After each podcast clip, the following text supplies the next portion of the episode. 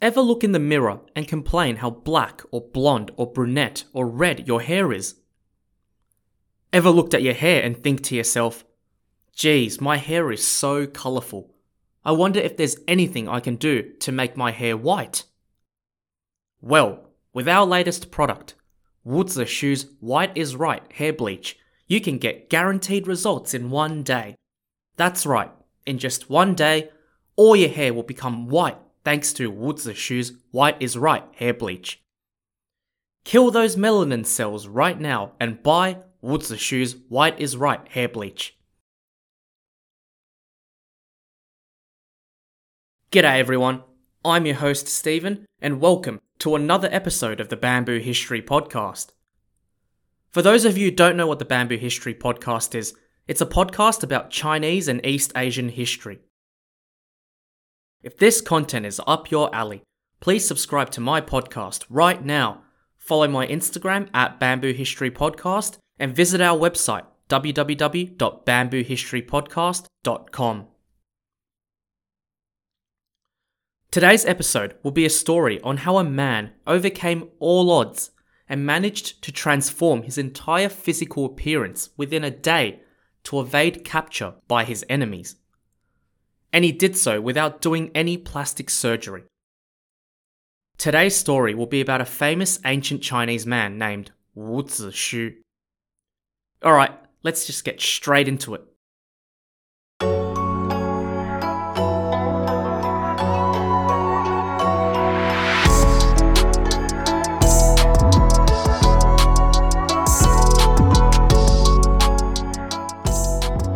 Zixu, spelt W U Z I X U, was an army general and politician during the spring and autumn period in ancient China. Just for a bit of background, the spring and autumn period was a period in China where China was fragmented and split up into many states and city states. Wu Zixu was born sometime in the 6th century BCE in the state of Chu, spelt C H U. His father, Wu She, was a minister in the Chu government, and later on became the principal teacher of the Crown Prince Jian, spelt J I A N. And because of this, Wu Zixu most likely had a very comfortable childhood given his father's status. However, something then happened that changed Wu Zixu's life forever. The king of Chu, whose name was Ping, spelt P I N G, had decided it was finally time for his son, the crown prince Jian, to marry.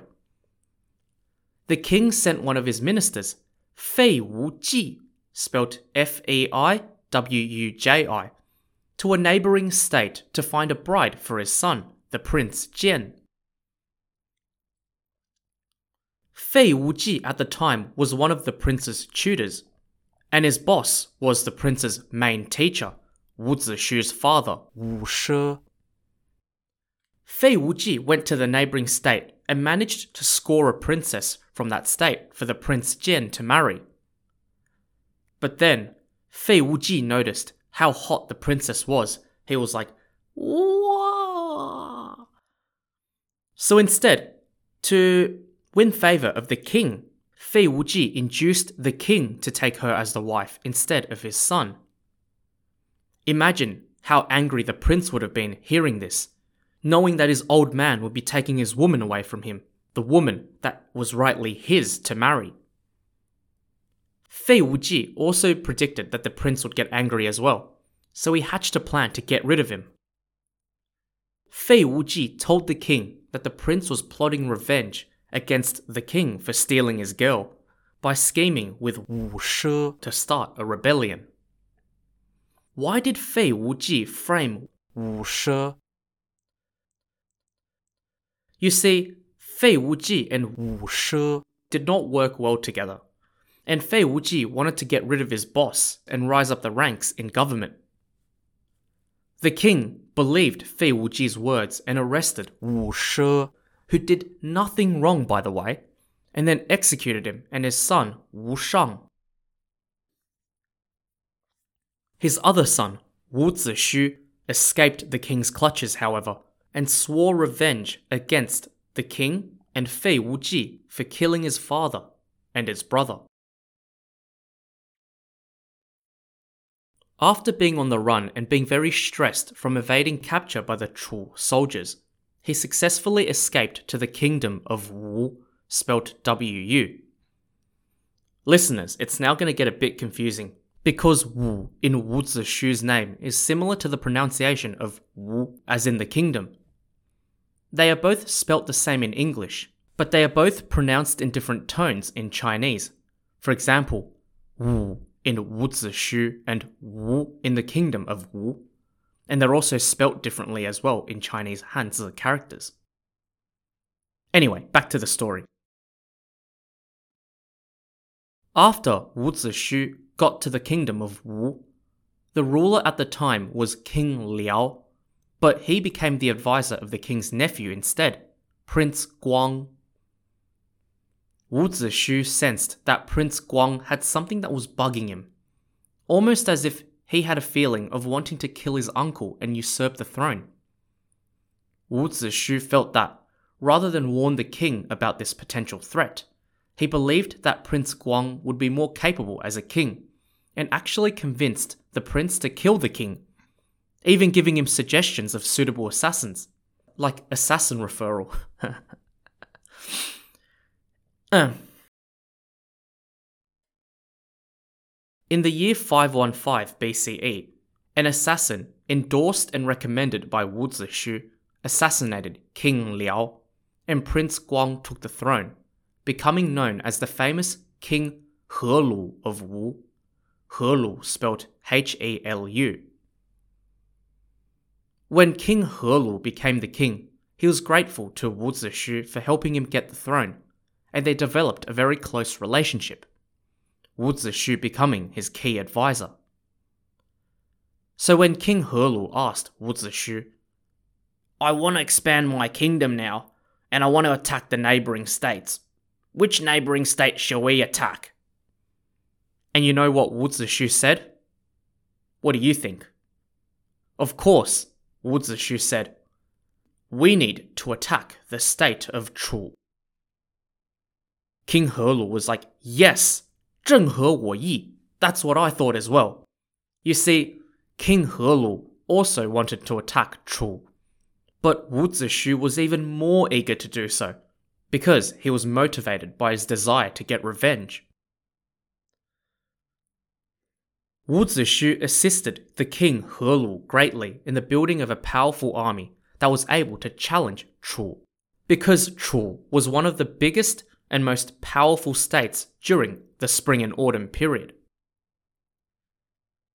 In the year 506 BCE, the Wu, now ready, attacked the Chu and defeated Chu decisively.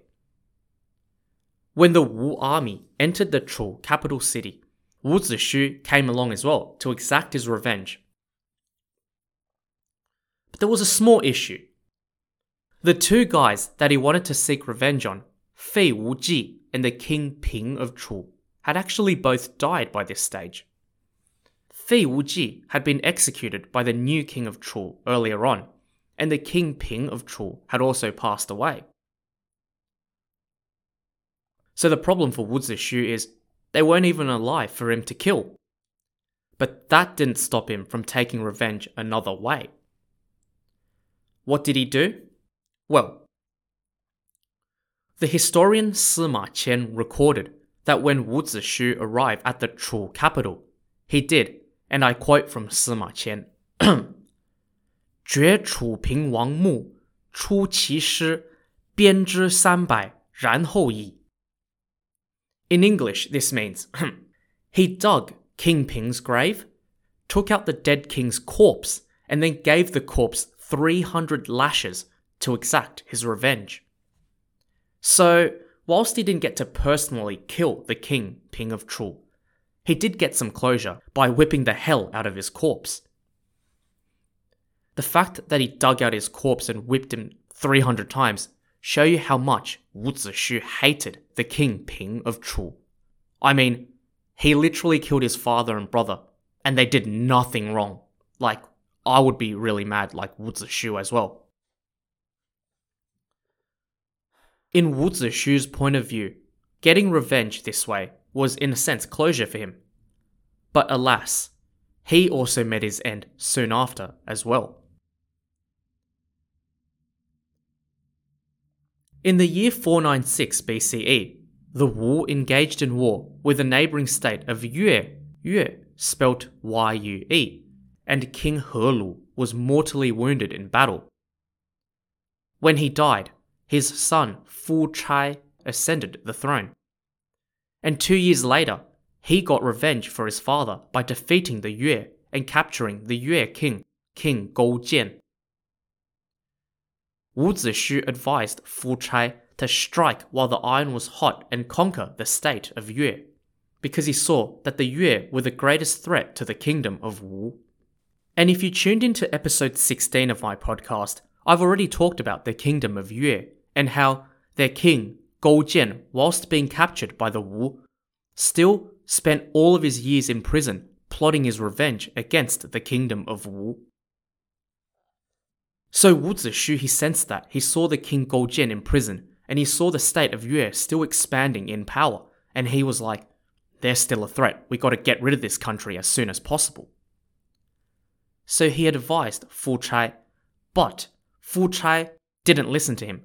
Instead, he decided to broker peace with the Yue, listening to the advice of another minister named Bo Pi, spelt B O P I. Five years later, King Fu Chai decided to attack the kingdom of Qi. And Wu Zixu advised him again and said, Don't attack Qi, they're weak. Attack Yue, they're the growing power. They will threaten us later on. King Fu Chai was frustrated and he was annoyed. He didn't listen. He's like, Mate, stop telling me what to do. I'm not going to listen to you. And Fu Chai backed his own judgment, attacked Qi, and won. By winning, that actually boosted his ego even more because he was basically saying, See, I was right. And that, as a result, distanced him from Wu Zixu even further. Four years after the first win against Qi, Fu Chai wanted to attack them again. And this time, Wu Zixu again told him not to. The king was very mad now. He's like, Wu Zixu, mate, do you hate me or something? You bloody hate me? Every time I make a bloody decision, you're always saying no. Like, for goodness sake, just say yes. Just agree with me for once. So by now, the relation between Wu Zixu and King Fu Chai was very rocky. Bo Pi, Wu Zixu's political rival, used this to his advantage and started denouncing Wu Zixu in front of the king by saying things like, Hey, oi, oi, oi, king, oi, majesty.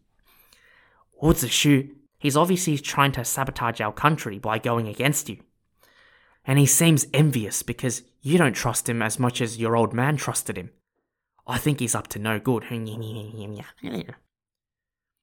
King Fu Chai, who already wasn't pleased with Wu Zixu, agreed with what Bo Pi was saying and sent a sword over to Wu Zixu's house.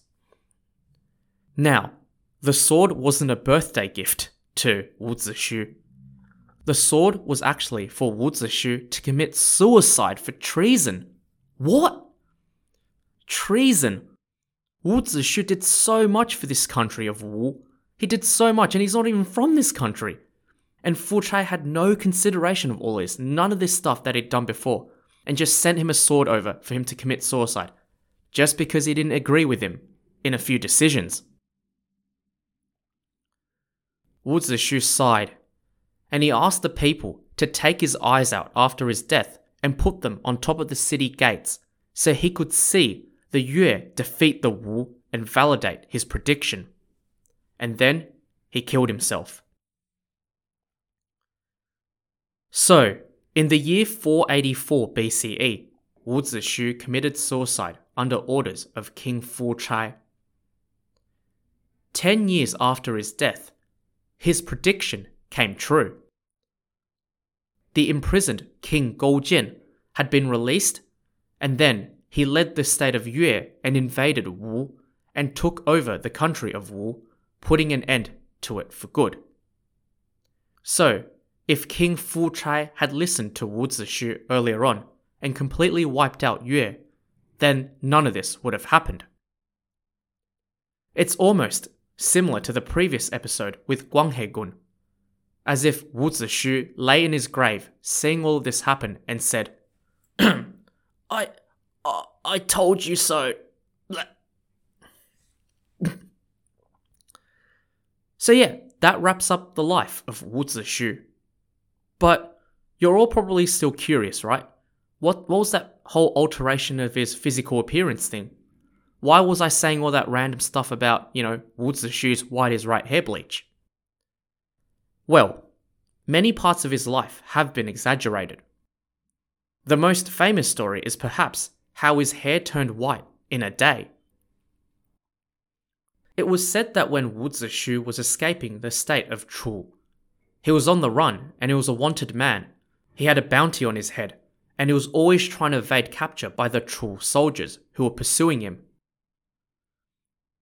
When he finally made it to a place called Zhao Guan, which was the last checkpoint before the border between the states of Chu and Wu, a doctor recognized him and hid him inside his home.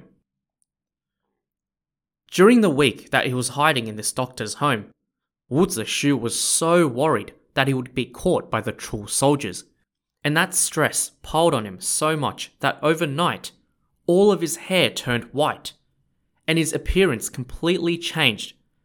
He aged so much in that night due to stress that he went from a young man to an old man, just like that.